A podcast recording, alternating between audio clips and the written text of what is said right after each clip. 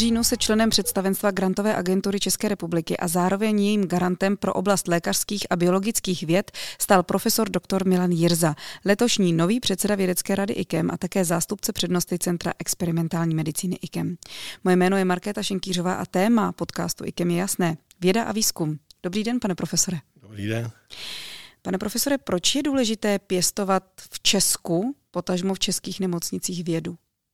Protože stále přicházíme do styku s novými technikami, s novými metodami, ať už diagnostickými nebo léčebnými, které je potřeba zavádět do praxe. A ten systém obvykle funguje tak, že na počátku té translace těch posledních vědeckých výsledků stojí obvykle fakultní pracoviště nebo instituce našeho typu, jako je IKEM, tedy rezortní ústavy ministerstva zdravotnictví, které s těmito technikami v praxi obvykle začínají, ověřují jejich klinickou použitelnost a v případě, že se tyto techniky ukáží přinášet pacientům profit, tak potom dochází k postupnému rozšíření těchto technik i do dalších zdravotních zařízení. Mluvíme ale především o technikách, o nových výkonech nebo třeba i o testu nových uh, nějakých deviceů, které se do zdravotnictví dostávají, ale umí i třeba české nemocnice ten základní výzkum? No, základní výzkum v České republice je především doménou eh, České akademie věd a českých vysokých škol. V případě fakultních nemocnic jsou tyto vlastně přidruženým klinickým pracovištěm, na kterém tyto univerzity eh, nebo univerzitní pracoviště působí. Takže vlastně ty nemocnice mají tu přednost, že se s těmi výsledky těch vlastních týmů eh, dostávají do styku jako první a mají možnost je jako první testovat. Eh, eh, samozřejmě specifická je situace rezortních výzkumných ústavů, ve kterých se řeší specifická problematika. Například v IKEMu je dominantním tématem choroby kardiovaskulárního traktu, a dále transplantační problematika, která je z pohledu těch dalších fakultních nemocnic eh, daleko méně zastoupená v portfoliu jejich vědeckého zájmu. Když se podíváme třeba právě na IKEM, my máme samostatné centrum experimentální medicíny. Vy jste trošku vydělení z toho našeho monobloku IKEMu, kde se praktikuje ta, ta obecná medicína. Jak tedy se přenáší ty poznatky od vás k těm pacientům k nám? tak samozřejmě záleží eh, projekt od projektu a téma od tématu. To, čím naše pracoviště disponuje, je možností několika úrovních modelů lidských onemocnění. Ať už to jsou modely na úrovni buněčných kultur, nebo modely na úrovni laboratorních lodavců. A naše pracoviště jako jedno z mála disponuje tež i chirurgickým zázemím pro práci s velkými zvířaty. A to samozřejmě poskytuje širokou škálu možností výzkumu, ale pravdou zůstává, že čím jdeme výš, tím ten translační potenciál je vyšší. Samozřejmě je něco jiného provádět nějaké výkony e, experimentální na velkých zvířatech e, a potom přenést e, nějaké zkušenosti z těchto výkonů potom do chirurgie člověka.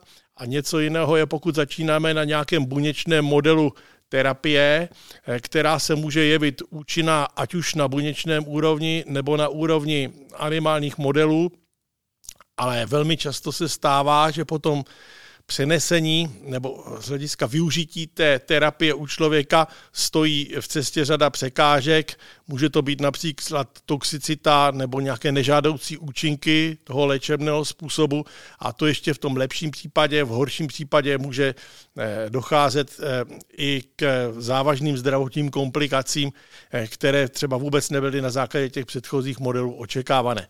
Takže to testová, vývoj těchto modelů je velmi komplikovaný a jeho translační potenciál je velmi daleko od toho, aby byl 100%.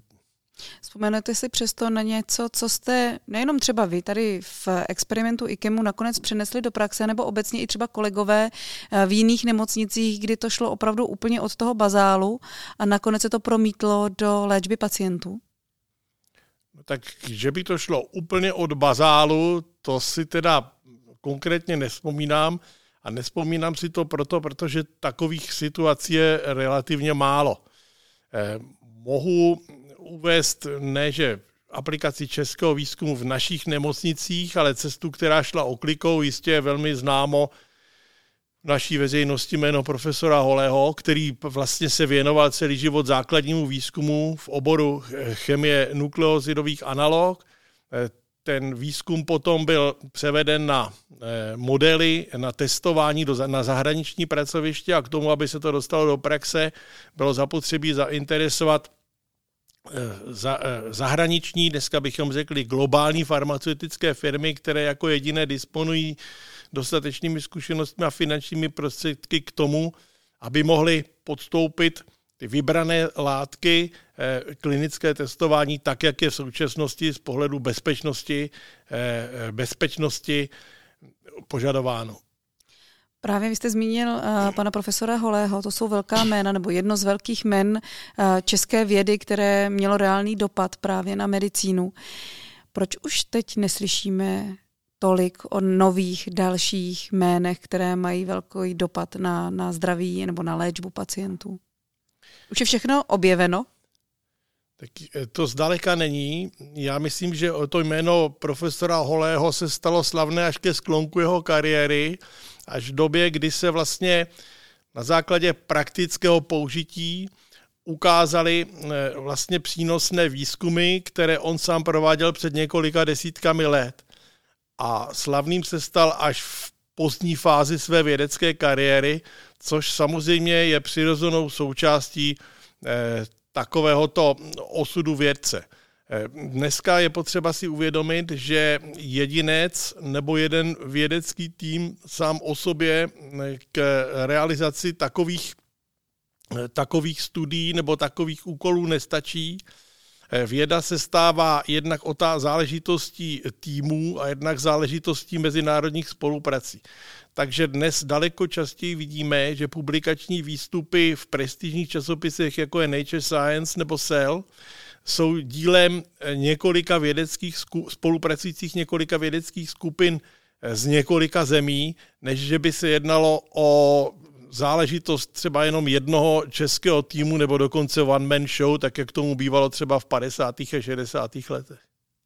Znamená to, že v dnešní době už nemáme čekat, eh, že by někdo z Čechů se vyloženě proslavil nebo dostal Nobelovu cenu jenom jako Čech?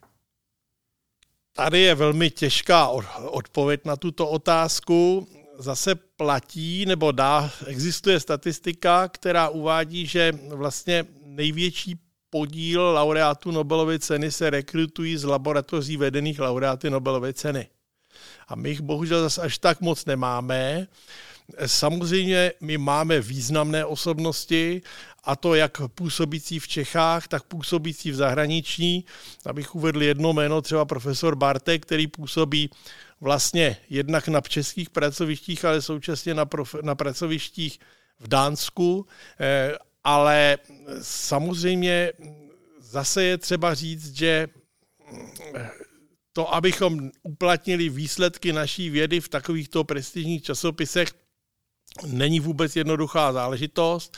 Je to záležitost širokých kolektivů a o individuální slávě dneska je čím dál tím těžší hovořit samozřejmě ta, ta sláva vlastně je daná třeba vedoucích takových, vedoucími takovýchto týmů, ale to ještě nutně neznamená, že oni budou autoři toho duševního vlastnictví, které je potom, nebo toho duševního nápadu, která je potom publikována. Že to právě právě mohou být rodící se nové hvězdy eh, v těch týmech, které měli to štěstí a eh, že mají nejenom talent, ale také, že přišli do eh, prostředí, které predisponuje k takovýmto objemům.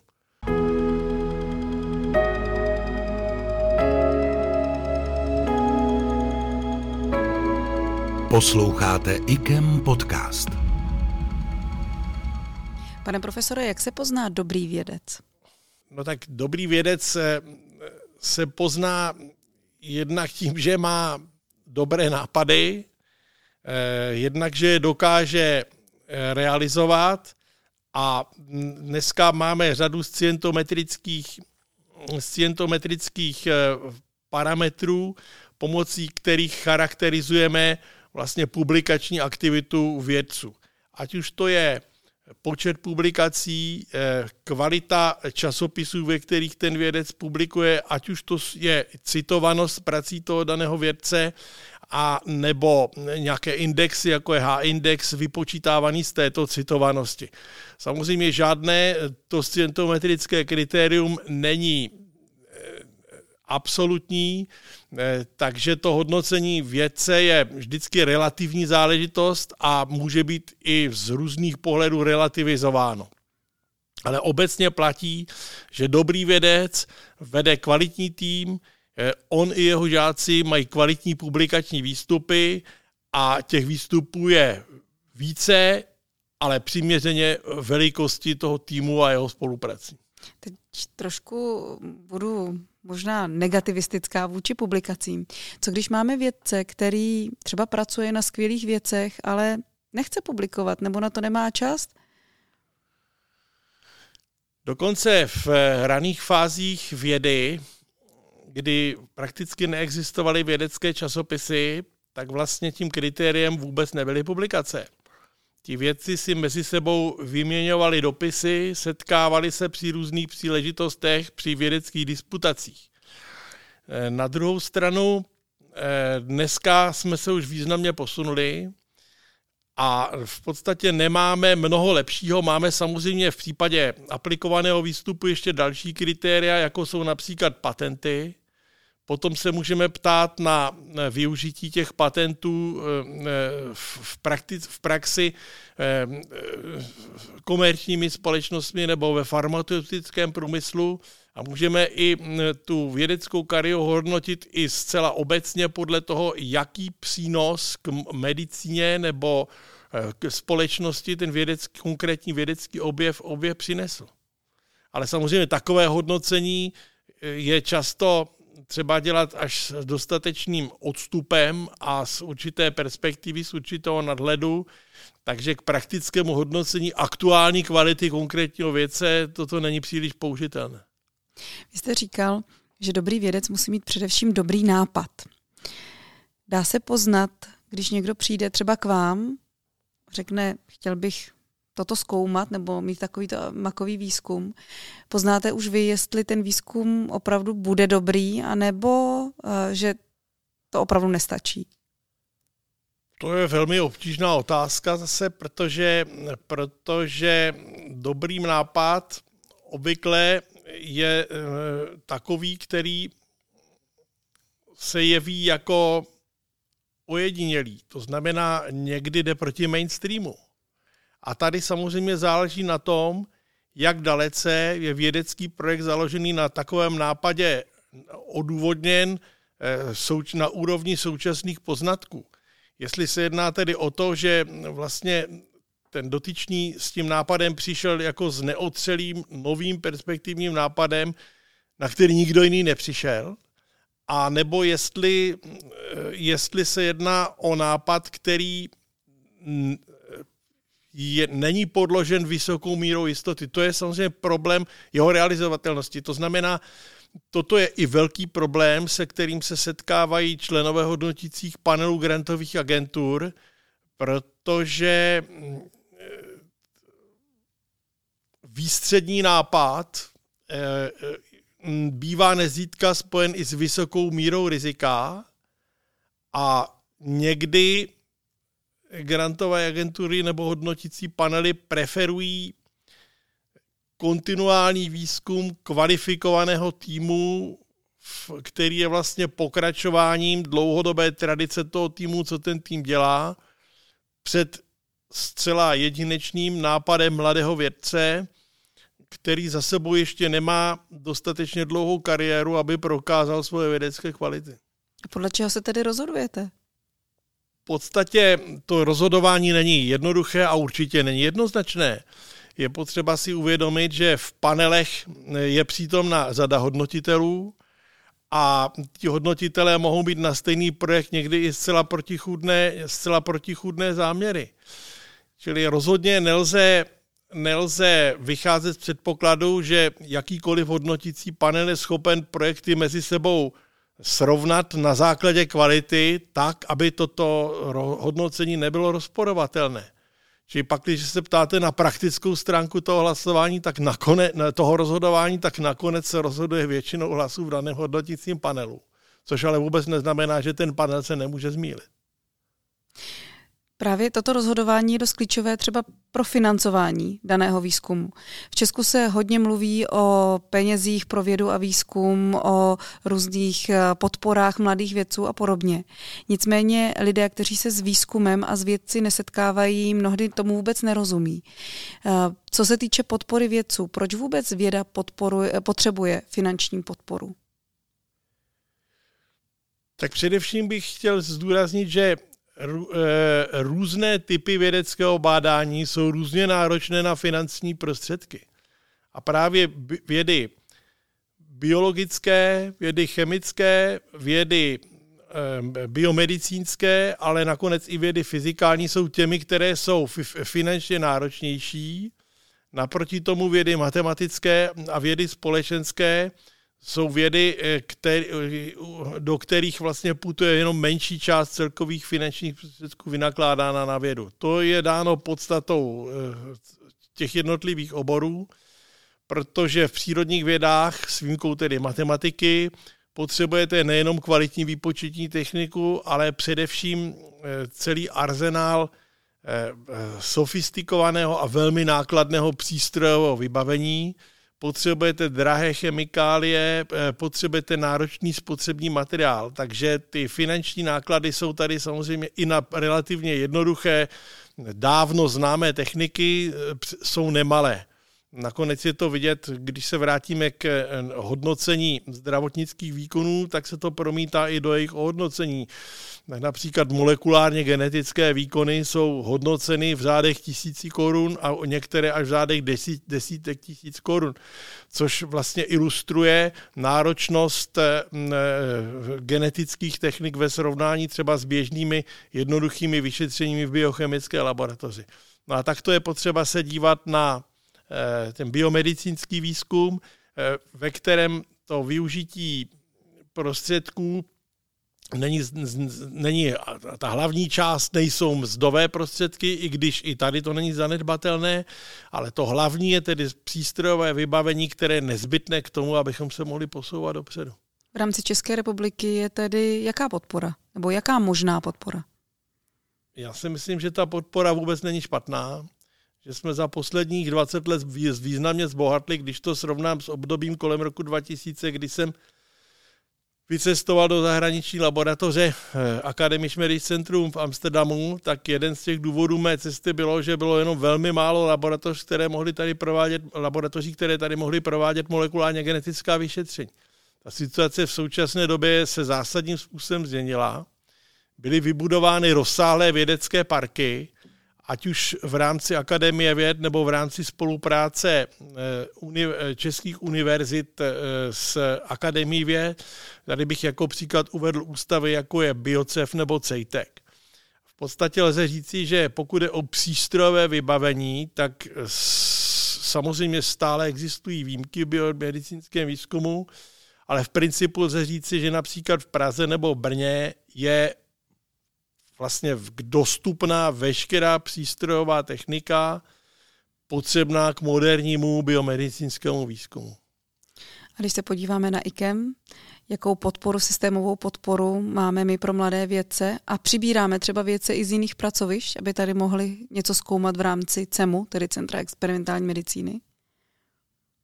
Tak v IKEMu ta podpora až dosud nebyla špatná, uvidíme, jak se bude vyvíjet do budoucna. Je ovšem třeba uvést, že eh, ta podpora eh, v eh, výzkumu v IKEMu se stává z několika zdrojů. Velmi významnou roli sehrává institucionální podpora výzkumu přidělovaná v rámci rozpočtu ministerstva, vnitr, ministerstva zdravotnictví. Eh, další, eh, dalšími těmi zdroji jsou grantové prostředky z tuzemských i evropských, evropských grantových agentur a evropských projektů.